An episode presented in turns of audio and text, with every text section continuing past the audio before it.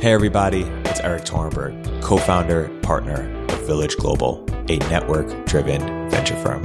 And this is Venture Stories, a podcast covering topics relating to tech and business with world-leading experts.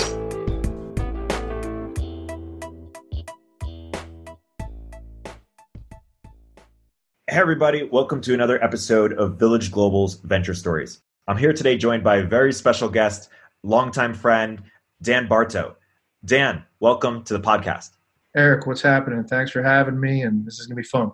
So Dan, you are at I M G Academy, where you've been for the last uh, decade plus, uh, twelve years or so. You've been a, a, a player, a coach, uh, an educator, a, an executive, a, a technologist. And I, I want to ask you uh, about the arc of your career. But first, I just want to say that uh, I want to trace our history a little bit, because I want to say that my experience at I M G uh, Basketball Academy was one of the most influential experiences I, I've ever had. Um, I have to say, you know, one, I was a, I was a player there, and then I was an intern there, uh, both under you. And as a as an intern, but also as a player, I um I feel like I never worked harder. I, I feel like it was the hardest I'd, I'd ever worked in my life. Uh, you know, from you know, sun up to, to sun down. I remember, you know, taking the golf carts to, to the gym to, to get it ready. And I feel like that, that work ethic really, really traveled with me. It just gave me the confidence that I, I could apply that uh, to anything I did. Uh, there are a couple other lessons I want to share. One is that I, um, I thought I was hot shit. I, I thought I uh, really understood, you know, I was the next Lance Frank or Spoelstra or, or whatever it was. I thought I really understood the game of basketball. And I remember in a very nice and humble way, you, you put me in my, in my place a little bit.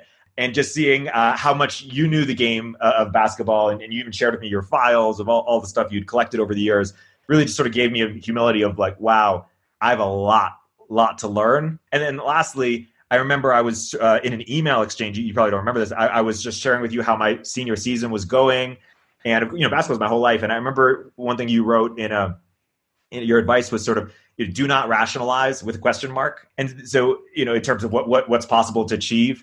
And I feel like I really took those three things. One, the, the work ethic, two, the humility, but then three, the, the confidence of, you know, don't rationalize. Like, why, why couldn't I start a V C firm and get some of the, some amazing people to to join it and to back it, or start new companies, or or reach my dreams in, in whatever whatever it was. So I just wanted to start the podcast by by thanking you for that uh, that the massive influence that, that those few summers uh, had on me. Yeah, this has been, you know, during COVID, it's been so awesome to catch up with all the former players, former interns, former people that have come through the academy. And you try to stay in touch with people during normal times. You get an opportunity like this, and you just learn how much of an impact I M G Academy had, and your own mentorship slash coaching slash friendship with people yeah. go on. So it's humbling to hear those things. But I have some memories of you as well. Uh, during your playing days and during your uh, intern days. Uh, so it's, to me, no surprise that uh, you're in the position that you're in, because, you know, one of the speeches we always give to whether it's campers or our players, and you might remember this well, is at some point, you know, basketball is going to come to an end, even if it's after a ten-year pro career. Uh, and our job at the academy and our mission at the I M G basketball segment of the academy is to teach you how to organize your day to chase your passion of basketball to the highest level possible. And then when you pivot, we want you to chase your next adventure with that same passion, same daily planning, same meticulous addressing of weaknesses, same questioning of why things are the way that they are, uh, so that it can give you an advantage on the court. And then, you know, spin that like you obviously have done at a tremendous level uh, in the V C world and in the mentoring world with some of your new projects. Uh, but my second story is, in my whole history here, I've never seen anybody write notes faster. You would finish a drill, and if you thought the drill was good, you would run over during the water break to like write notes in your notebook. And I couldn't like believe you. I'm like, get back here, Eric. Like, It does, you, I'll tell you afterwards what's going on. You don't leave in the middle of the workout to write things down that you want to remember. And in the classroom segment, you being there. And then even same way as an intern, when you were working and rebounding and filling water bottles and wiping up sweat on the floor and waking up at the rebounding six hours on a Saturday, you still were taking notes when you were off the clock. You know, you were watching the other coaches work players out. Uh, you were kind of analyzing and breaking down the players to share your thoughts with us, which we use sometimes. Uh, right. And and really, you know, same way, like we said, like hopefully someday, you know, when you leave here, you'll be an agent, and this is, or you'll be a pro player, or you'll be, a, you know, you'll be a nutritionist or a sports scientist, or hell, maybe one day you'll even own a team. Yeah. And, and, uh, you know, you're lucky because that, that dream's still alive for you. Yeah. The, the N B A player one is, is over, but, but who knows, maybe, maybe, maybe the owner one, but no, I, I appreciate that. I M G is one of the most, you know, meaningful and, and fun and formative experiences of, of my life. So it's a real pleasure to, to jam with you on it. And, and with that as a segue, let, let's get into it a bit. I, I heard you on another podcast say, that, you know, one question they asked you was, what would your autobiography be called? And you said, uh, you know, one step ahead. And and so if you sort of trace your multi-decade career in, in basketball and in various different forms, how, where do you think you've been one, one step ahead? Or how do you sort of um, articulate the threads that you've kept on pulling in, in, in your career? Because you could have, you turned down a bunch of N B A jobs, you could have had a bunch of different positions, but you, you, you went about it your way. I was blessed. You know, my dad was a teacher. My mom was a nurse. Uh, I say that all the time because I can't thank them enough. My dad was also a basketball coach, so that allowed me early access to high-level basketball, and they were really good when I was in my, you know, youth years of seven, eight, year, nine years old. Uh, he took a break from basketball for a couple years and then got back into it and was lucky enough to have one of the top high school teams in the country. This also was ninety-three, ninety-four, ninety-five, coincided with kind of the rise of A A U basketball, which we all know so well. ninety-seven was also a little bit of a change in the N B A collective bargaining agreement. You moved into two thousand one, uh, where not between ninety-seven and two thousand one, the idea of the straight from high school to the N B A started to happen. Uh, I got to trace some of my dad's players on his team and the local A A U guys on their journey towards becoming first-round picks, so that gave me unique access. Uh, my college career was being a student manager. We were laughing about wiping floors and filling up water. That's what I did for four years. And for those basketball people that don't know the legend of Charlie Coles, I went to Miami University of Ohio. Coach Coles is renowned in the college basketball world. His family of coaches included guys like Sean Miller, who's now at Arizona, Thad Matta, who re- most recently was at Ohio State, Rob Senderoff at uh, Kent State, James Whitford, who's now at Ball State. So I had guys that were next-level guys mentoring me before I even knew they were next-level guys.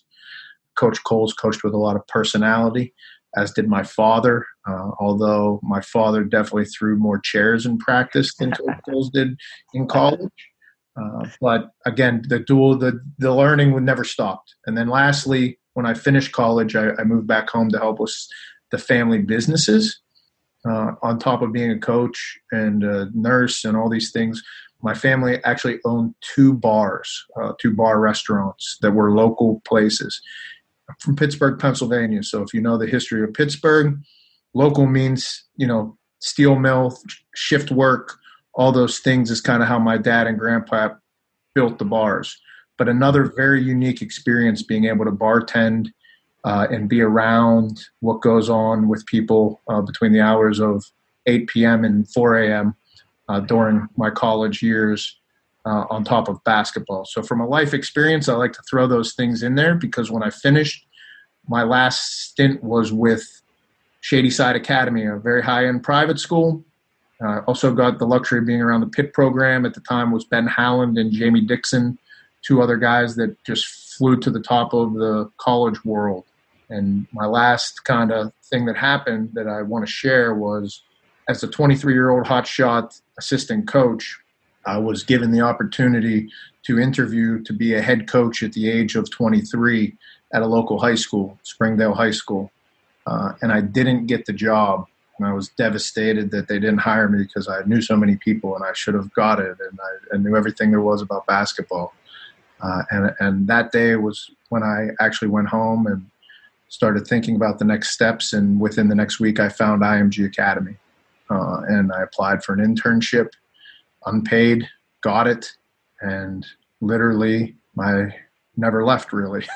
So uh, that's how I got to I M G Academy, and my career arc since then has kind of been everything from coaching eighth grade girls to working for, you know, you know, early on in his career with guys like Jimmy Butler, being on the court with Kevin Garnett and Kevin Durant and, you know, high, high level people today. Ty Lue got named the L A Clippers coach. I got to spend tons of time with Ty Lue towards the beginning, you know, the beginning parts of the, like his move into, you know, the, the, the tail end of what he's doing now, uh, and just unbelievable access uh, once I got to the academy. Yeah. I, um, I, I personally never saw you throw a chair, but I, I could see the energy, the intensity. I could see it happening. um, so I, so I, I appreciate you having it in your, in your, in your family.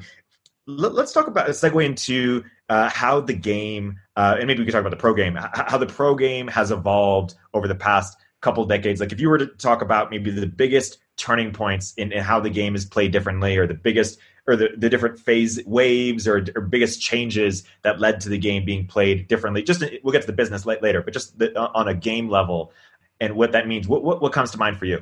Well, I can't not address the business, because the reality is what has changed the game is the rule changes. I believe since two thousand one, I think it's been seventeen rule changes.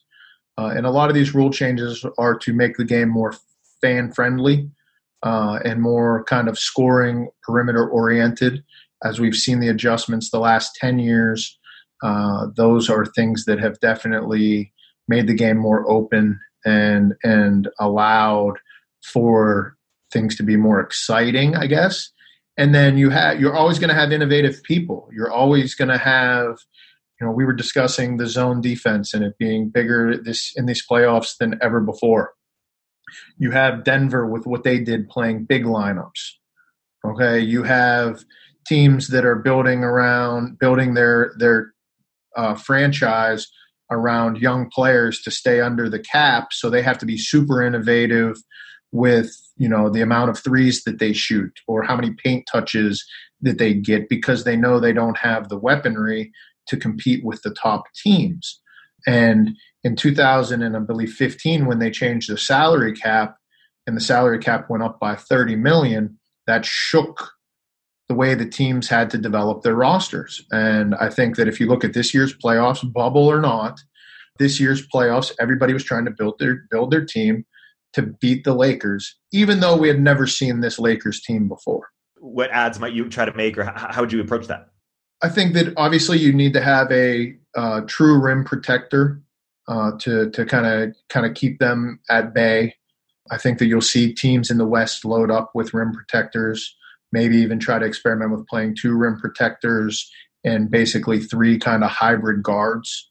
Uh, I think that if Houston keeps Russell Westbrook, they could kind of develop a, uh, a, a roster around him, not because of his offensive ability, but just because you can pretty much put two rim protectors around the basket and have them set five hundred ball screens and spread the floor with shooters. Miami had it. Miami had the formula, just not the amount of athleticism. Uh, and just, again, if they put people away in the early series, maybe they have some more energy late, you know, late against the Lakers. But you have to hand it to to the Lakers organization and the players on the roster. I mean, you have, we talked Rondo hitting threes, K C P hitting threes. Yeah. Yeah. Danny Green, you know, doing what he does and just finding ways to win, even though it doesn't show up in the, in the, in the columns. Uh, and that's, you know, that starts with the general manager. You know, Pelinka did a great job, or Rich Paul, whatever you want to joke about. Yeah. It's interesting. LeBron has a specific way of building teams, right? Like he, he gets these sort of, these veterans uh, who are a bit, you know, past their primes, Um, but, you know, know how to win and are shooters, but they're, they're not exactly Kyle Korver shooters. And they're not exactly like, I don't know, Bradley Beal, like, you know, other, other sort of all-star, except when he had Kyrie. But it's an interesting way that LeBron has of building his teams. You know, like, what's your perception of, of how he thinks about? I, you know, I think that obviously taking the players that will take, you know, Dwight Howard and JaVale McGee and, and Rajon Rondo, guys that are willing to take a pay cut are few and far between. But I think what LeBron does that people discount too much is he leads by example, but he also knows how to have a lot of fun. You know, you you you obviously Jordan and Kobe, they tended to rub people the wrong way that were on their own team to get the most out of them. He's found a way to build camaraderie to get the most out of his teams at the right time. Uh, and then if he feels, obviously, if somebody's eroding that camaraderie or is not buying in, then he can, he does have the power to have them moved uh, or make them so miserable that they they want to be moved themselves. Yeah. Uh, but I, but again, I think that probably because of his upbringing and being exposed to adults at such an early age, I think he's a genius reader of people. Yeah. There, there was this sort of viewpoint at one point that centers who couldn't step out, who were only limited to the post, but who couldn't step out and shoot, were, were, were less valuable or didn't have as much of a place in the N B A. Maybe one example that comes to mind is Roy Hibbert. Like, did, did the game sort of pass Hibbert by, or maybe even, you know, you're talking about Dwight Howard, in, in some ways he underachieved relative to what his potential was, some people think, or maybe Andrew Bynum. Of course, these people had their own challenges, but is is is, is there something to this, or how do you sort of make sense of sort of the role of the center and, and how that's evolved over time? I mean, the rule changes changed a lot because when they, you know, they can guard with, you know, the the, the post differently. Uh, and you also have, you know, just the pace of play, the amount of times that you have to change ends of the floor and the way that people manipulated their offense to put people in more switch situations. Teams started valuing being able to guard point guards because of their efficiency and productivity. And that led to throwing the ball into the post less, and then when it did go into the post or hit on a, on a, on a slip or hit on a roll, the athleticism is just so high that the rotations were faster. And so it just, you know, the rule changes and teams, players being at a higher athletic level than they've ever been, ever been. You look at the international component that a lot of times people who come from international com- countries, they may not be the prettiest thing to watch all the time, but their basketball instincts are much higher than Americans on things like rotations and and and what they're supposed to do to take the team out of what they're doing offensively. They're tremendous at it. I think you can see that, obviously, Luka's the prime example uh, from this year. But again, if you look at the shot charts, when the center was strong, you saw a majority of the shots coming from the block, the the the short corner dunker position, the mid post, and the elbow. And now, because of teams trying to beat the teams with super centers, the majority of the shots come from the N B A three-point line.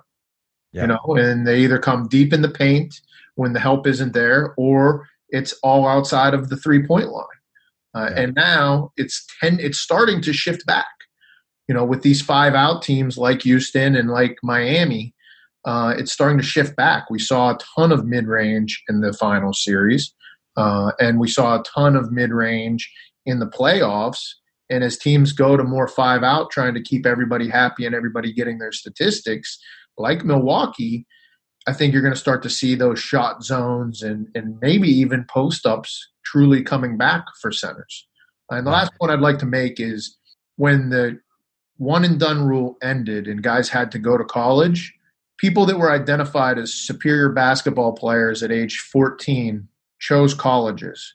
From age fourteen to eighteen, they got bigger, they kind of got better, but they never had to play with a sense of urgency uh, that eighty-two games requires. Then they go to college as a seven-footer or a six nine stud, and the college game is completely different than the N B A game. And as they go from the N B A college game into the N B A, the psychological component combined with the easiness that things came to them from probably two thousand twelve to two thousand twenty, I believe hurt the center from being able to get in and bring it every day and bring it for the right reasons and be coachable. I think it's the position that's early identified the most uh, that also probably has the biggest fail rate. Yeah. No, that's fascinating. And it, where do you see that going, by the way? You know, they've made a bunch of changes over the years, one and done, you know, et cetera. Um, how, do, how do you expect that to evolve over the years in terms of what, what the rules are or what you expect young, talented people to do? Do they go to college? Do they go international? Do they go straight to the league? And what do you expect to happen? And what, if you could wave a wand, what should happen? What should happen is, well, what's going to happen is uh, basketball is probably going to go most likely to to club twelve months out of the year. COVID has kind of started that. I think that Mark Cuban presented the idea like ten years ago that N B A teams start to act like M L S teams uh, and start to act like European club teams and build out their own feeder systems, which then recruit from an area or a geographic region, whereas even if someone moves into that geographic region, they can play for that club team. Uh, we've seen for the last six or seven years the building of super high schools. We obviously are one of them. We have one of the, probably the best team in the country. We won a national championship two years ago, got canceled out of the national championship this year. Uh, but everything evolves. You know, we've been doing it really well for five or six years. But as I've seen the market change, this is where it's going. I mean, kids are going to go online to school. Kids are going to go and potentially just do four periods a day to maintain their high school eligibility. And city academies, you know, the the San Francisco Basketball Academy or the Golden State Warriors, you know, U eighteen program and U sixteen program uh, is where it's going to go. Now, the N C A A will still exist, but it will exist more in a hockey baseball style where players who go would need to commit to at least two full years, three years removed from high school, and then they would be draft eligible. If they would like to go to the pros before that, uh, they would have to be somewhere other than the N B A. Yeah. And what about uh, the, the game more broadly? You were mentioning, you know, shot zones coming back. Maybe, you know, in the next five years, how do you expect, do you expect any major rule changes or any other sort of changes to the game that, you know, are we going to be scoring as many points? Like, what, what do you expect to, to take place in the next few years? Um, you mean from strictly on court? Yeah, on court or or rules related, or if, if, if the business of basketball affects the, the on court. I do think that there obviously kids will be able to enter the draft uh, out of high school again as part of the new collective bargaining agreement, whatever that may end up being, um, or the change that they had already proposed for, I believe it was twenty twenty-two. But as far as the on court rule changes, you know, I think from the N B A standpoint, uh, for sure, I think they're going to allow at some point some level of hand checking or hands on the guards, uh, just to make the game more physical. I feel with the rise of, you know, the popularity of hockey is skyrocketing among youth players, the popularity of U F C. I mean, there's some level of combat that people enjoy. Uh, I think that we saw it during, you know, if you're flipping between playoff games and you see something on Twitter that there was some type of altercation. And and again, look, I don't want the N B A to go full W W E. I, that's not my point. But I think that the physicality versus letting guys just dance around with the ball will force more downhill play uh, and force, you know, again, more hard contests. That I don't want to. I don't want to sit here and say that teams are definitely going to go bigger. But if I was a G M, I would be trying to draft the most athletic six nine guys and above, and try to work on their skills, much like Milwaukee did with Giannis. I think that is where you're going to see a lot of people go and just say, hey, we're going to develop this guy for seven years between our D-League team uh, and pro. And, and that's just how we're going to – because we can't beat Anthony Davis and LeBron or K D and Kyrie or Jimmy and Joel Embiid next year for the Heat if, if we don't have multiple people that can, can keep them away from the rim. Is that your prediction, that Joel Embiid is going to the Heat? Yeah, I think it's going to be like the – the re- reunited guys that didn't get along before, like just the wow. ultimate troll slash heel turn. Is that is that a BAM trade, or is BAM still there? No, no. I think I think that BAM stays. I just think wow. that you know, Design. I think that yeah. I mean, I think that Philadelphia has to make some moves, and I think Joel Embiid is, is great where he's at, and obviously dominant, and maybe not be the greatest fit along those those guys, but I think that. If Jimmy Butler and, and, and the crew say we want to win an N B A championship and Joel Embiid can't figure out how to get into that top, you know, eight players in the N B A from a respect level, then everybody's got to give up a little bit of something for the greater yeah. good. It was fascinating watching Butler in the finals. He was sort of a, just his mid-range game. I mean, he, you know, it wasn't anything from three. It was just, I don't, I don't know if it's Jordan-esque, but I mean, it was just really just, it was tremendous one-on-one basketball mid-range. I mean, it felt sort of retro. I mean, His his game is – I can't think of other players that have been sort of more improved that had sort of had a questionable path in, in certain teams or certain ways, but just proved themselves, you know, a winner in in, in one season or one playoffs. It's, it's have you have you seen something like it? Or? No, and, and look, Jimmy's unique. I, I mentioned earlier that I got to spend some time with him uh, when he came out of Marquette, and he did all this pre-draft training and spent time down here during the summer. And super, super unique. Uh, you know, I remember him getting into my car when I picked him up from the Sarasota airport, and I had True, and people who are fans know this, like the guy literally turned up the country music song and sang every word as we drove up forty-one back to the academy. And I'm like, how do you know all the words to this song? He's like, I'm from Tomball, Texas, and I love country music, and I brought my cowboy boots. And I mean, the guy was just so genuine. But, and I'll bring up two points about Jimmy that I think that people will find interesting. One was, you know, again, like he had that level ten psycho obsession after he had a bad day. Like his bad days were, you know, by himself at a basket for an additional hour by himself, not wanting to talk to anybody. His lost one-on-one games were him disrupting the next day to play that guy again in one-on-one, like just ruining everybody's training, not ruining it, but like literally eager to get back on the court to play one-on-one against that guy again and prove to him. And, and you, you can't teach that.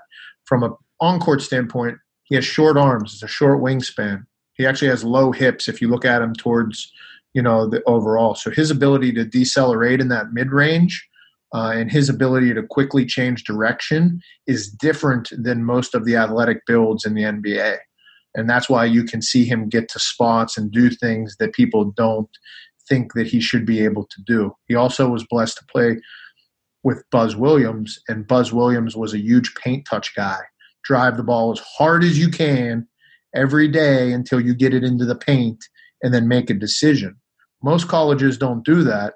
So he acquired these skills that you're seeing with a unique body and then a unique upbringing and then a unique mentality. Uh, and, and I think we saw that all kind of come together, which was very fun to watch, and, you know, a guy that you, you can't stop rooting for.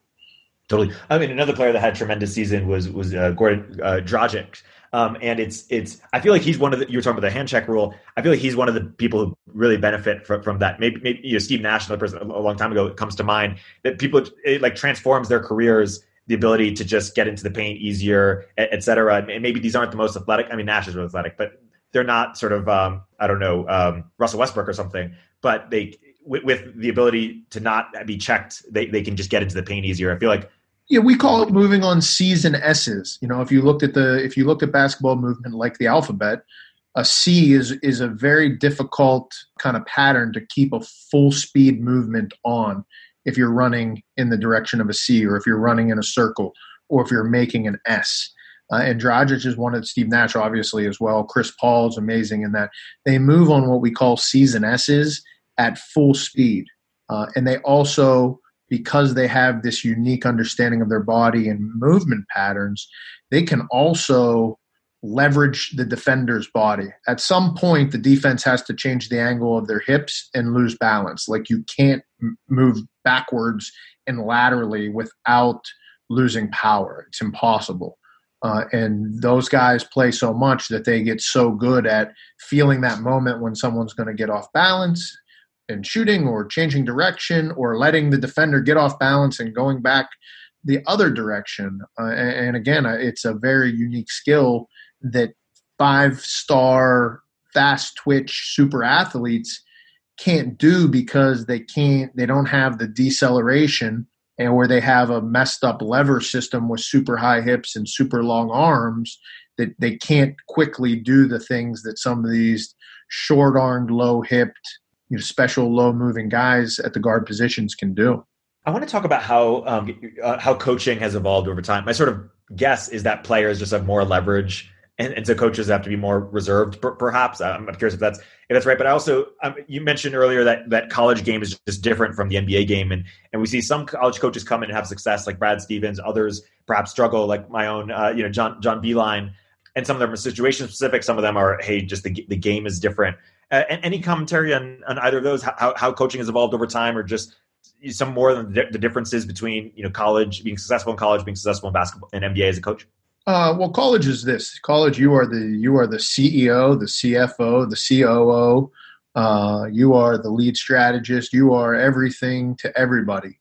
Uh, and a lot of times you're making four, five, six times the amount of money that even the athletic director is.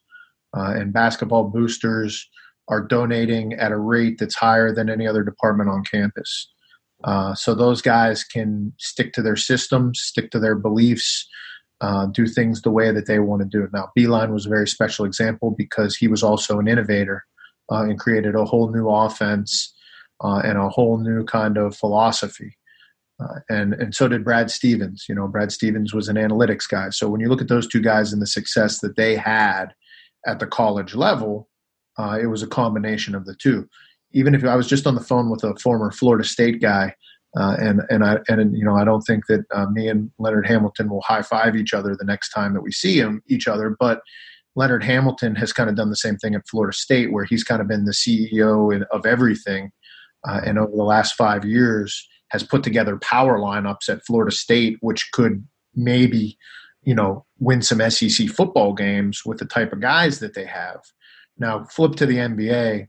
A lot of times you have a G M who, when he's making a coaching change, is actually trying to keep his own contract extended or keep his own contract negotiations moving forward. So he's chosen, and the owners have chosen to side with the general manager or the, the lead basketball person in the front office. Or they've chosen the coach, and they're going to bring in a new G M. So I'm sure with the word, and, and you know, I have a one of the parents of one of our kids that I you know know is a is a does some search stuff uh, for Corn Ferry. His name's Jed Hughes, and every time you I've had conversations with him, he's used the word alignment. You have to align the organization to make sure that everybody's ideals maximized, and the coach a lot of times is the fall guy. Look at the Clippers, look at the Houston Rockets. Now, Daryl Morey just resigned today from Houston uh, as the general manager, which means they're changing everything in Houston. Look at Golden State. Obviously, they've had great synergy with, with Bob Myers and, and, and Coach Kerr, but that starts with the ownership. So depending on the organization, the coach is doomed from day one. Yeah, and maybe that's why Lawrence Frank uh, evolved to executive, um, executive from a coach. What did John Beilein, Beilein innovate on? Or what was so innovative about his his offense or his philosophy? Or John Beilein coached at each level. He, you know, I believe he started at junior college and then at Division two. And then, you know, when he got uh, to the Division one level, he he knew that he didn't he wasn't going to woo five-star athletes and five-star five-star players to to West Virginia. And, you know, he had developed this this system to kind of spread the floor out. We messed with it as a, I messed with it as a coach some too. You know, it's basically known as the two-guard offense, uh, and it's very skill-oriented, and, and it's basically meant to take away the help side defense, and then it has a bunch of tactical calls to take advantage of each, the point guard, the shooting guard, the small forward, the power forward, and the center position. And then as a coach, you can just sit back there and and make the play calls. Uh, and and he did this with guys that were not five-star recruits or not four-star recruits, and he was able to win games. He countered his offense with a hybrid change of the one three one defense. one three one zone was the least played zone defense at college basketball at the time. So he not only took the one three one, he took it and he changed the calls and the rotations and made his own. This then sent it into a point where you were very difficult to prepare for, and you were very difficult to do any type of scouting on, because you could, didn't have enough time between Tuesday and Saturday or Wednesday and Saturday to prepare for him. And then now as he got further along at Michigan, he was able to bring in five-star recruits or, you know, high-level players that also had the I Q, and that's why you saw the tremendous success Uh, that that he had, because the players bought into the system, and then now they could physically always compete uh, with what was going on with the other team. Yeah. Speaking of sort of uh, you know revolutionary offenses at the time, the, the triangle offense has has the N B A sort of passed the triangle offense by. You know, Phil Jackson, of course, really struggled with the Knicks. I mean, who who doesn't struggle with the Knicks as a longtime Knicks fan? So I don't want to blame him. But uh, what's your take on on that? I mean, again, I think if the Los Angeles Lakers right now wanted to implement the triangle offense, they could, and they could have a lot of success. And we would say that Frank Vogel you know, has has reinvented the game. But the reality is he just has LeBron and Anthony Davis and a bunch of shooters. And that's what Phil Jackson always had. He always had two studs and a bunch of shooters uh, and tough guys on the defensive end. The problem with the triangle offense is, again, it, it really messes up your, your defensive transitions. You know, it, it also needs players that can make mid-range shots, and, and there's just not a ton of them that make the mid-range shot. So as the game went to teams, you know, Mike D'Antoni changing the game with the Suns, he was the innovator. Five years later, everybody's shooting more threes because he's throwing all these crazy analytics into the world of why seven seconds or less works in Phoenix. Well, he had Steve Nash and Amari Stoudemire, which helped. Yeah. And John Murray. Yeah. Uh, but people started copying that. And then, yeah. again, it was really hard for teams that would run the triangle or run typical pro sets if the other team's getting three points for every two points, or they're shooting X amount of threes that equals ninety points and you're shooting X amount of twos that only gets you to seventy-five. The math just didn't work to stay in that offense uh, yeah. any longer. Yeah, the, the shot clock management is fascinating. I, I, in the Heat, in the, in, the, in the last few games, I just I saw them just getting down to the wire, just moving too slow into their offense, and and then at the end they just had to throw something up. But yeah, just getting something getting something early is so important, it seems. And and again, I think that, that you when you have to work hard to keep people off the glass, and you have to, I mean, you have to work so hard to keep a body on LeBron or on Anthony Davis to keep them off the glass. It's you know, it wears you down to where you want to rest on offense. Yeah. And that's how teams are going to have to build moving forward. They're going to have to build more physically ready, less skilled teams and teach them how to be skilled. Yeah, and, and maybe deeper benches. It would have been great if we saw, you know, ten plus or something in, in that game. Which, yes, which will be fascinating to watch with this offseason uh, as the salary cap goes down. Yeah. So let's talk about a bit about N B A team strategy and how that's evolved over the years. Of course, you know, the ways to level up have been, you know, the N B A draft, you know, free agency and tra- and, and, tra- and trade uh, trades. H- how has it sort of changed, and how do you see it changing going forward, just in terms of, you know, N B A team strategy, getting a team like the Pistons, or if your team like, you know, the Knicks, obviously, or, or I don't, uh, you know, the Wizards or something. How do teams, you know, who aren't at the, the top get, get into the top? What, what are the How has that evolved, and, and what strategies do you think make most sense? I think the biggest change that you're going to see coming up is personality analytics. I think that you're going to try to – I think you're going to see a lot like the big the big firms do. You're going to see where people's motivations lie and if their motivations are going to change. Uh, and then you're going to do your due diligence to see if they've been – you know, if they've stayed true to their word in the past. And when you draft kids out of high school, you'll have a little bit more control, and they will be a little less tarnished by the, the policies uh, and procedures that kind of go on amongst the high school ranks um, and, and in the A A U world, as we unfortunately saw uh, where that kind of market went uh, in, in a bad way. Now, when you look at the having the right personalities, which I think the Heat were the perfect example of that, as well as the Lakers bench this year, you know, everybody from, you know, Alex Caruso's uh, uh, accepting his role to Jared Dudley, uh, who probably can actually could have contributed, but just such a great locker room guy and such a great person to have around practice every day. I think that's going to be, if you have the cap room, you can build your team that same way. You just have to woo a big, uh, a small market uh, superstar to your city. And then I think you're going to see other ones that, you know, build their team around the guys that they drafted, and they basically do what Danny Ainge has done in Boston, and you're going to have to make some hard decisions and let some guys walk.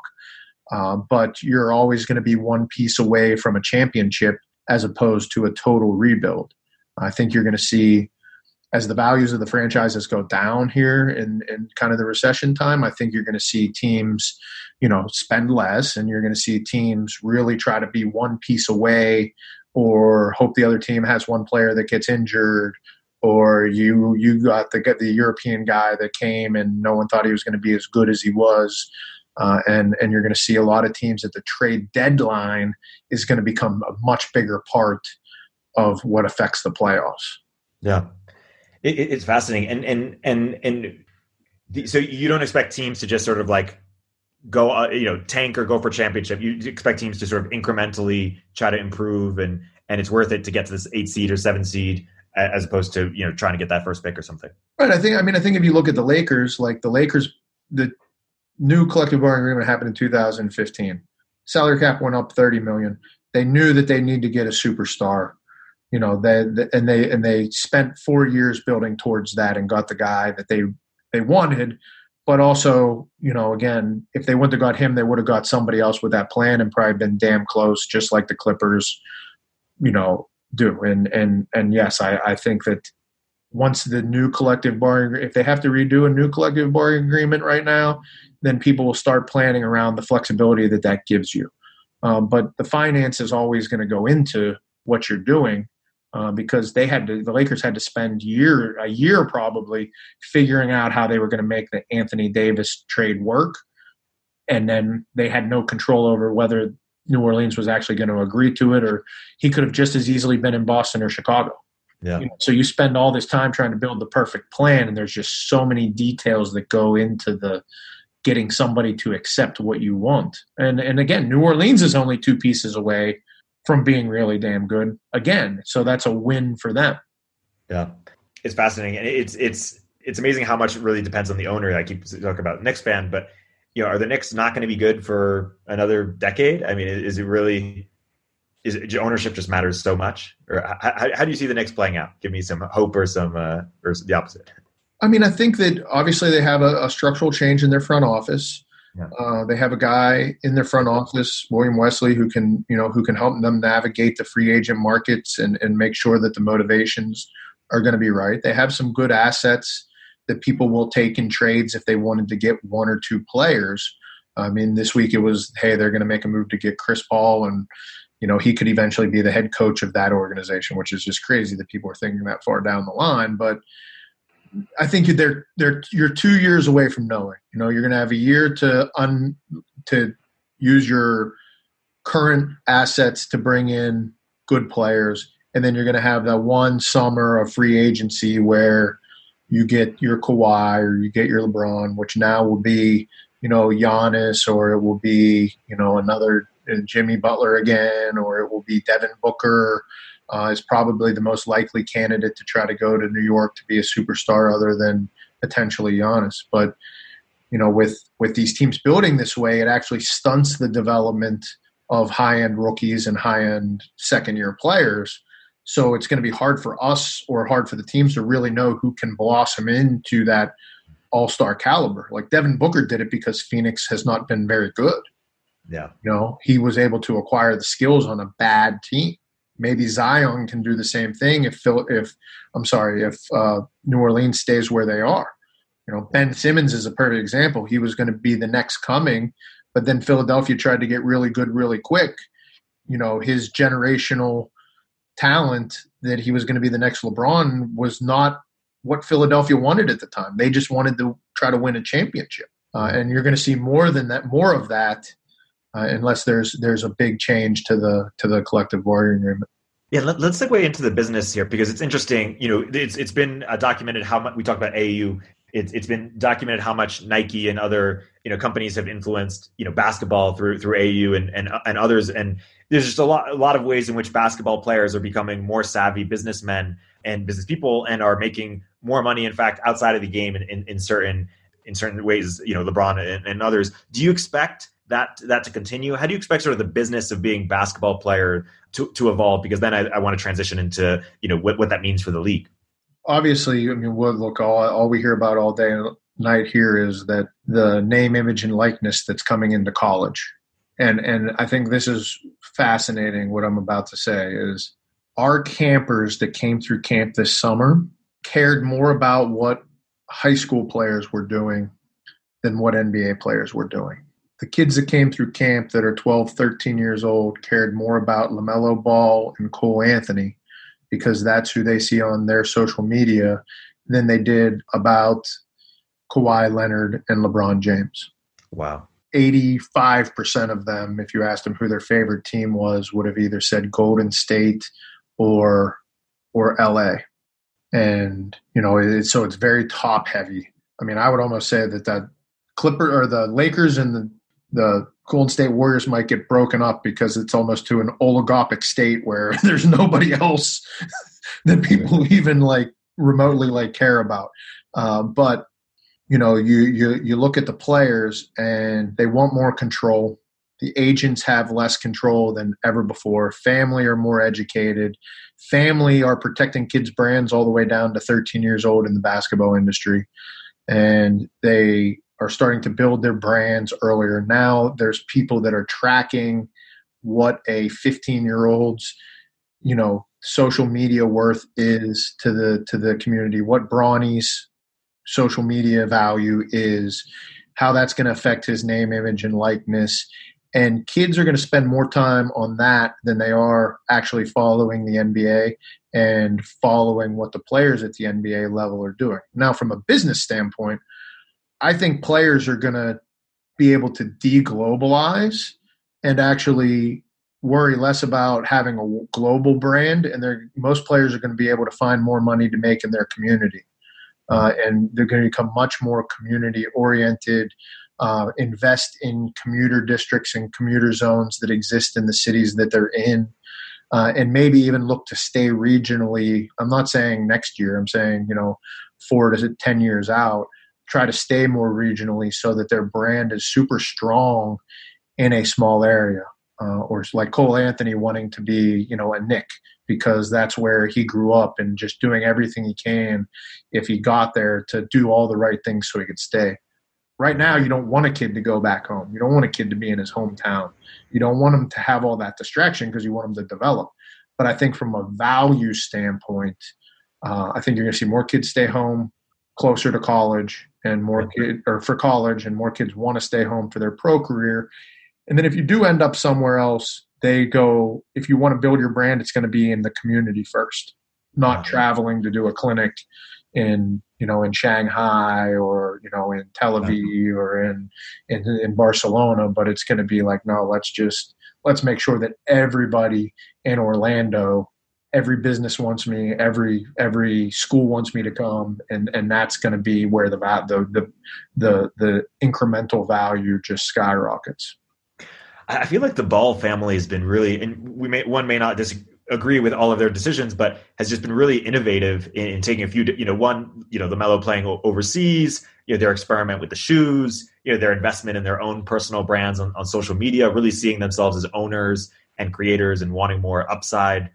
W- what do you think their sort of legacy is in terms of what other people follow from what they've done? Or, I mean, you have to respect the the innovation and the creativity and the, and, and, you know, almost, you know, from LeVar's standpoint, the narcissistic belief in everything that he does.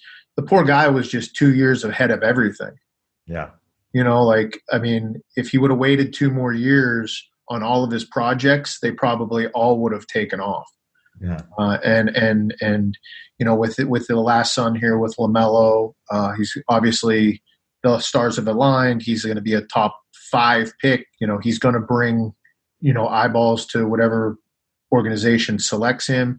And I think that he's he's a very good player too because of the experiences that he went through. But I, I, I think that five years from now when they're looking back, I don't think it would have been possible to build a billion dollar industry outside of the shoes. I wish he would have stuck with it um, because, you know, I think that, you know, as we see as we see with Puma entering the market and doing so well, there's there was and there was a need in the market. Uh, they just didn't capitalize on the momentum that they created. Yeah. I, I want to segue into the topic I've been most excited to talk about. We've sort of been jamming on a little bit over the past years is really just this concept of could the N B A players start their own league? Should the N B A players start their own league? And I'll set this up by saying that, you know, about a year ago or so, I, I, I was just thinking that, you know, why don't N B A players own sort of equity in the team? These, these teams are worth, you know, billions, billion plus dollars, billions of dollars. They, you know, you come to see LeBron more so than you perhaps come to see, you know, the, the specific team or the, or the N B A. And, you know, are, are players cr- uh, capturing the value that's sufficient to what they're creating? Should they not have, you know, more more ownership? And if LeBron plus others decided to to go elsewhere, could they make more money? So it was mostly a business decision. Um, but then most recently, you know, um, players have been more active in social justice. We all know this. They even protested a game. And there's a question next season of, of whether the N B A will sort of go go along with it in the same way. Um, I think Adam Silver said, hey, ne- next year we, we might not have some of the signage or some of the verbiage. And so that might sort of raise the stakes in terms of maybe N B A players saying, no, we should do it this way, uh, and maybe wanting to split. How, I know you thought about this a lot. How, how do you make sense of this, and, and, and how do you react? Let's work. You want to work forward or backward? Uh, whatever. Uh, uh, let's work backwards. Okay. So we sit in a market where there's a couple, not only N B A players, but a couple very influential people uh, that are sitting on an unknown opportunity, because the players are scheduled to take a, by the letter of the contract and the collective bargaining agreement, a thirty to forty percent pay cut for next season, including the max players. Now, this will all have to be negotiated with the N B A, uh, and, and they've started negotiating it since last April. In my opinion, the players probably should have not played this summer uh, in hopes of getting the future of the collective bargaining agreement really ironed out, uh, because it was really their only chance. They would have had to leave a lot of money on the table, but it, in turn, they're going to leave a lot of money on the table as it is. And in this situation with the, whatever you want to call it, the basketball-related income decreasing so much and no tickets sold and blah, blah, blah, blah, the actual max players at the top of the league are scheduled to take a cut, because max player means that your income is based upon a certain amount of basketball-related income. So when your top players are going to take a hit, they're going to be the leading voice to the younger players. In the last collective bargaining agreement, all of my insiders told me that the top players and the top agents – you know, basically they present to the to the players union, and those players that don't know that much and aren't that well versed just want to get paid and, and play. Uh, so they don't look at the details. And then three years later, they're like, oh my goodness, why why is this my only option? Uh, so we were going into a market uh, where where players were going to probably be paid less than their statistical value anyways. Now we enter a market where tomorrow – we could wake up and the N B A owners could cancel the collective bargaining agreement because of force majeure in the level of income that has been decreased. But when you factor that, this social justice, and you have players, you know, and, and I'm using LeBron and Kyrie because this is how things always start. There's obviously a, a, a divide there, and Kyrie spoke up heavily and didn't participate. LeBron kind of led the charge and, and really put, I don't want to say the whole league on his back, but did a very good job of keeping things moving forward. But there's a lot of money, I believe it's over three point five billion dollars of the, the basketball-related income in the nineteen twenty season going to going to the N B A and, and, and going to the owners, and three point five billion dollars going to the players. And just like any other business, you now have a situation where the players may want a bigger chunk of that pie. Being in a large venue that holds twenty thousand fans is probably not as important of a concept as getting the proper global streaming deal. Uh, I think that you have twenty-seven percent of the N B A is now international players who don't bring that many fans to the arenas or to the games. Uh, but obviously have a large following in the global market. And, you know, yet yet you have an opportunity for ownership that could exist um, if you can get, you know, one hundred to one hundred twenty players on the same page and be willing to backfill that with either less franchises, you know, let's say a, a ten to fifteen team league, or if you wanted to go to a twenty team experimental short season, you know, bubble league. You know, you could look at bringing in the the D-League players who are out of a job right now, who are going to make nothing. You don't think that every team of G-League players would be totally on board to join forces with, let's say, LeBron's league or Kyrie's league if they each started their own league? And these guys are going to get paid nothing this year. So if you if you come up with something uh, where some type of streaming deal or some type of, you know, have the league in Disney or Las Vegas and do it for, you know, three months and just let people travel in to watch you play from all over the world. You know, there's some precedent set with the N B A Summer League. There's some precedent set with the bubble uh, that the interest would still be there. Yeah, ratings are down, but there's still hundreds of millions of people that tuned into N B A games uh, that would follow what goes on. So that's where I, that's today. You know, now I can tell you my thoughts on why I think this is the time to make it happen after Please. I see what you say. Oh, well, I, yeah, I think it, it makes a lot of sense. I, I, yeah, I would love to hear your, uh, yeah, say more. Why do you think now is the time to make it happen? Do, do you think it will? Yeah. I think that, I think if you look at, I'm going to use two examples here that are crazy, but I was very lucky. If you've, I was lucky to be in a big part of a documentary and kind of wrote the script for a documentary called One in a Billion, which was about Satnam Singh, the first Indian player that was ever drafted into the N B A by the Dallas Mavericks. Uh, he was at the academy for almost five, a little over five years, you know, and did really well. But that whole project started with a, uh, a, a partnership with Mukesh Ambani, probably the richest man or richest family in India, where they wanted to grow sports globally. This gave me access uh, to go to India on two different occasions, uh, spend some time in New Delhi, spend some time in Navi, Mumbai, which is about two hours north of Mumbai. Uh, and I M G, the global company that I kind of worked for at the time that has stuff with the academy, was a big investor in the I P L. The I P L is the Indian Professional Cricket League, which was started by a guy named Lalit Modi. I believe I pronounced that right. Interesting to look him up. Interesting to follow all of it. He basically took all of the best cricket players in the world and started a two-month Super League in India and sold sponsorships to the franchises and got the T V deal done uh, with the assistance of I M G at the time. And so I got to be around India when all this was going on.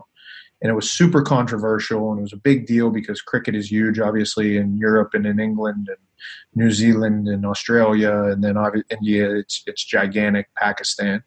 Uh, and they were they pulled it off. And they not only pulled it off, is they made – with this auction-based league uh, where basically people bought franchises and then they auctioned off the players to the franchises, the richest people in India bought the franchises as basically a a, a fun thing.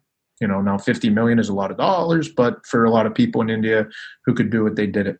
Then the auction league came, and the auction league basically uh, was paid for by the sponsorships and the T V deal, which would now be a streaming deal, and they were able to pull this off. And, you know, you couldn't get a ticket, and everybody who was everyone in Bollywood was sitting, you know, courtside for these quick matches. What was interesting was they did a shortened game to make it more exciting for the fans, and they did it right, you know, in in on Fridays and Saturdays, where the whole town and the whole city, much like we do with N F L and college football, this is what everybody did. Uh, and and I think that example shows that somebody, and this Modi was leading the charge. This was his vision for ten years to do this. And he finally, the stars aligned with the T V contract being up and him finding a sponsor to put some money behind it and somebody to fund it. And everything fell together. Uh, and other than the other national cricket leagues wanting to murder him, Uh, for stealing their players and disrupting their organizations, it was a huge success. And it still is a huge success today. And if you ever meet cricket people across the world, that's all they'll talk about uh, is, is that league, because that's all of the best players competing in a very intense two-month segment. Uh, and more recently, which I love, and hopefully at least one other, I'm hoping that there's one other listener that might listen to this, is – you know, Cody Rhodes broke away from the W W E uh, and started his own wrestling organization called the A E W. He partnered with a guy named Tony Khan, who is the owner of the Jacksonville Jaguars' son and a big part of that. Uh, and they took the idea to Turner Broadcast and got a T V deal, and then began recruiting some of the best wrestlers in the world uh, to, to, to switch over Uh, from the W W E and from New Japan Wrestling and some of the independent circuits, which I'm equating to the D League, to join. Uh, and and they're not, obviously, they just had their one-year anniversary last night of being on television every Wednesday, uh, but they have, you know, just impeded the whole market. And, and, and people all over the world basically value them as the number two, which could easily – easily with where the W W E is shaking and Vince McMahon getting older, they could easily be an equal competitor within four years. Uh, so no, by no. year five, they could actually be, you know, right there. But it was the alignment of Cody Rhodes wanting to do this and coming from a famous family of Dusty Rhodes and having tons of history and support on the wrestling side, and then Tony Khan wanting to do something completely crazy. Uh, and then again, Turner Broadcasting wanting to get back into the game because they had been such an influential part of W C W uh, back in the nineties rating wars of, you know, Raw versus Nitro for your wrestling fans out there. Yeah. So I'm using those two sports examples to kind of lead into the fact that it has more with the market being ripe and the equation being there and people in, in kind of the finance world needing things to do with their money. You know, I don't, I don't know that world as well as you do, um, but it's, it wouldn't just be a toy. There would be large returns, just like A E W and just like the um, the I P L. The, these people would see large returns on their investments. Totally. No, I, I have a bunch of reactions. I mean, one is I feel like the N B A, if if if under a real threat of someone like LeBron, you know, going to start a new league, I, I feel like they would cave. I, you know, maybe you disagree, but if now the split is fifty-fifty, I wonder if they would go as, as, as low as like twenty eighty or something to, to just keep the, the players involved. So I, I think players have a lot more leverage than perhaps they even think if, if they actually, if, if, if having a credible threat, and maybe it's not even Kyrie, maybe it has to be LeBron um, because the N B A could lose Kyrie. But I don't know. Losing LeBron would be, would be tough. Um, I, I think the way to get people involved. So one, you need a player like LeBron. Which there's only a few people like LeBron, right? Um, or maybe it's like LiAngelo Ball. It's like the next generation or something. You you need a a, a guy like the, the the wrestling guy you mentioned, uh, an executive or, or uh, the Jacksonville Sun person you, uh, you mentioned, a leader, a business leader. Um, but then I also think you need to sell the dream of, hey, th- this is going to be the next N B A, and you you know dozens of you know players and influencers are going to have equity or buying in on the ground floor. And uh, really incentivizing people on, on a level of this is a long, you know, this is how you get make the most money over a over you know over the next thirty years, fifty years, way beyond your your playing career is really give them ownership in it. You know, Spencer Dinwiddie on the on the Nets is, is doing some fascinating stuff right, on blockchain. He's really interested in in ownership. And the last thing I'll say is, you know, it's interesting. I, I have no idea if there's any evidence as to whether the drop in T V ratings is because of some of the sort of a- activism that's happening, or whether it's just because of how social media now works. People are tweeting, but don't watch it on, you know, on television. But it is interesting. It's very common in, in media companies and in other, we're sort of seeing this great fragmentation where instead of serving everybody, you serve a smaller audience. Maybe it's, it's a politically aligned audience, or maybe it's, it's something else.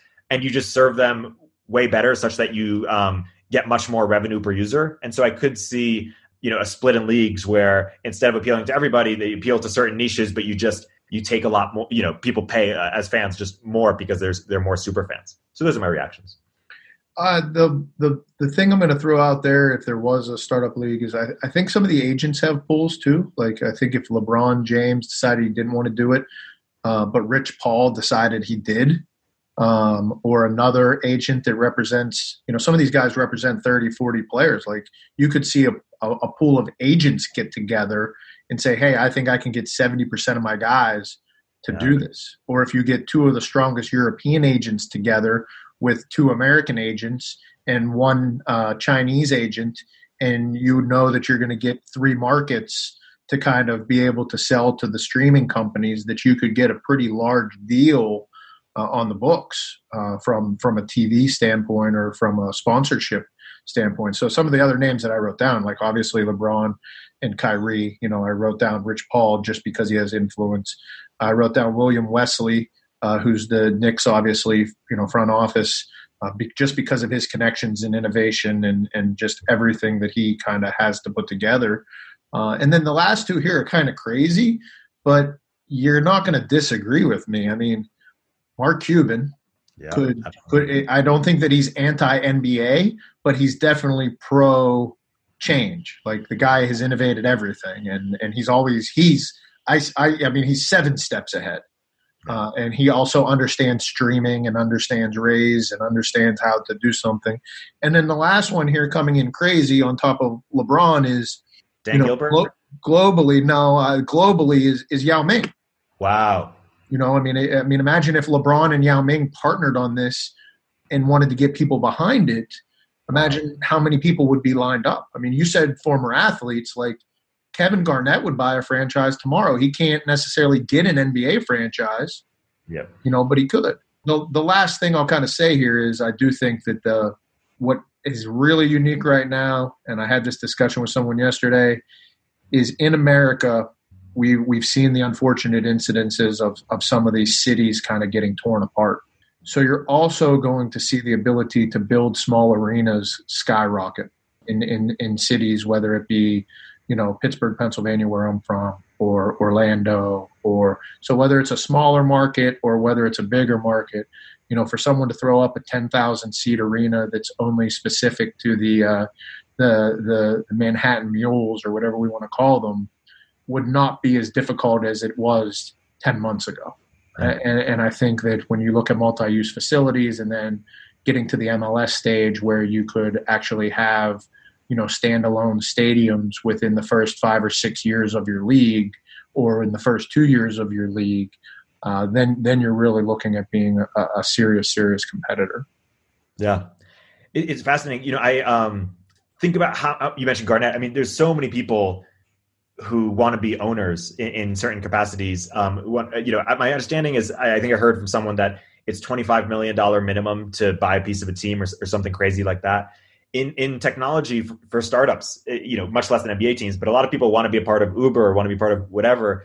They're, we're, we're we're trying to make it easier to have more people on the cap table such that you can give more people ownership and get people in for smaller checks. And so instead of, you know, tens uh, or tens or one hundred people on the cap table, you can have thousands. I think similarly for N B A teams or, or for this new league, if you were able to allow people to buy in at a much smaller, you know, price level, such that you you could have, you know, a majority ownership, but there, but then this long tail of influential people who then will promote it and stuff. It's it's players, it's it's it's former players, it's celebrities, et cetera. I think it could be really powerful. I mean, one broader question, like, does Nike have a role here? Are there other, you mentioned agents, are there other companies or or types of institutions that also could have some leverage here or could could make certain things happen?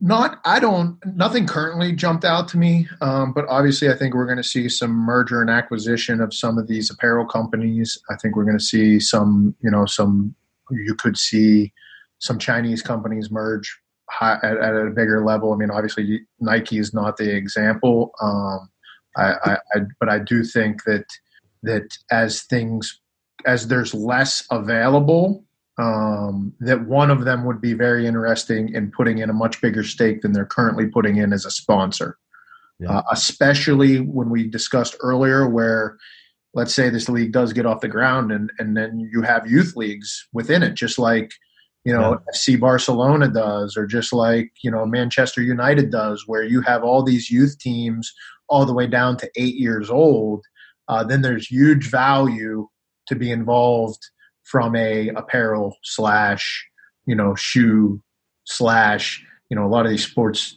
apparel companies have become technology companies as well. So, you know, when you're looking three, five years out, then they should invest. It's just, will they? Yeah.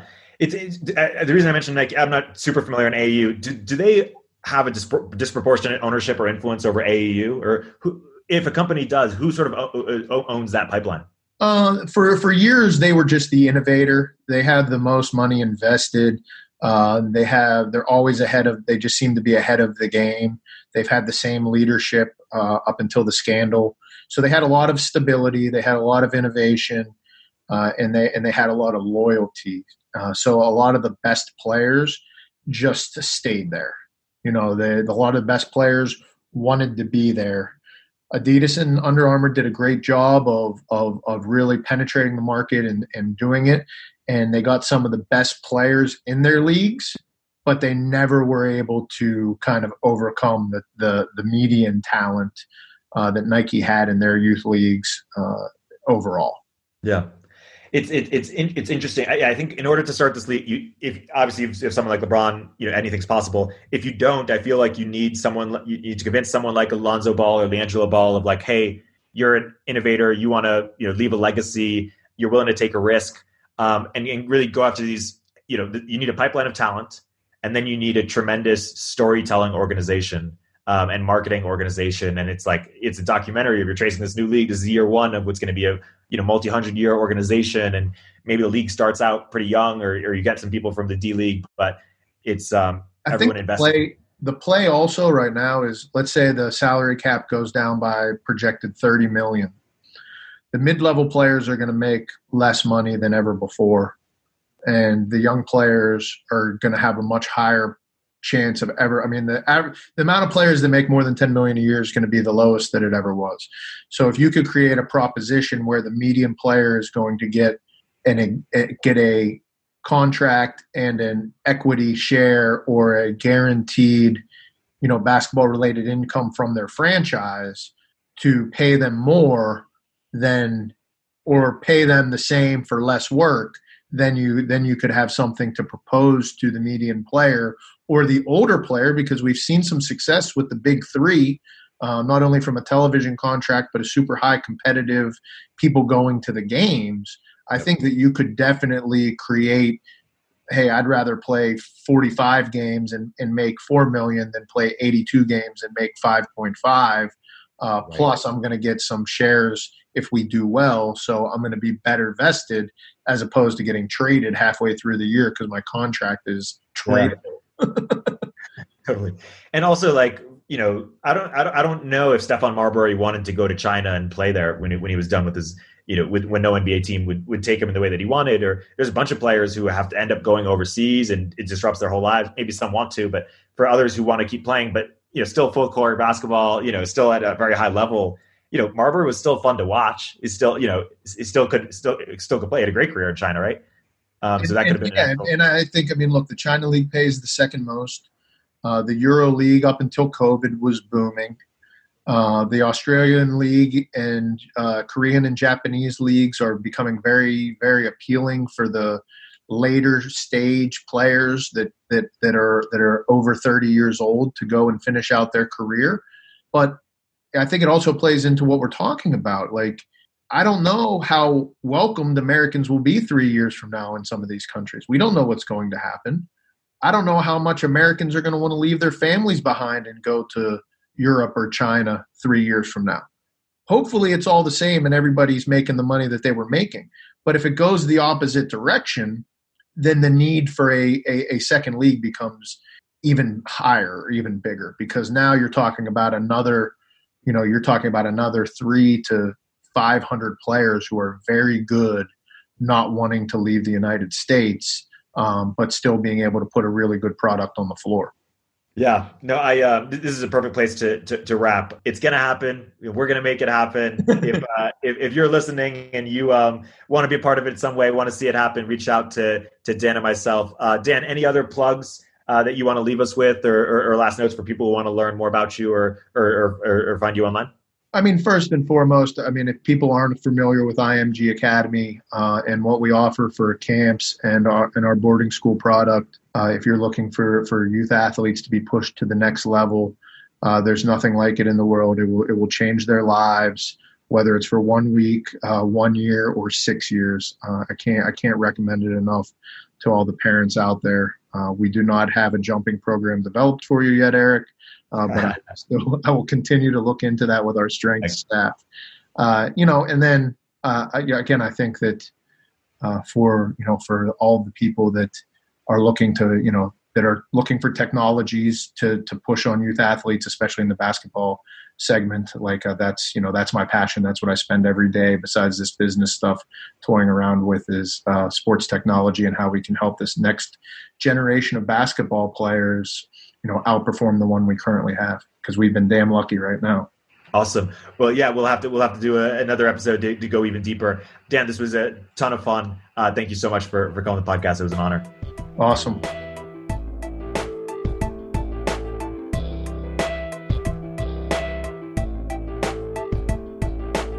If you're an early stage entrepreneur, we'd love to hear from you. Check us out at village global dot v c.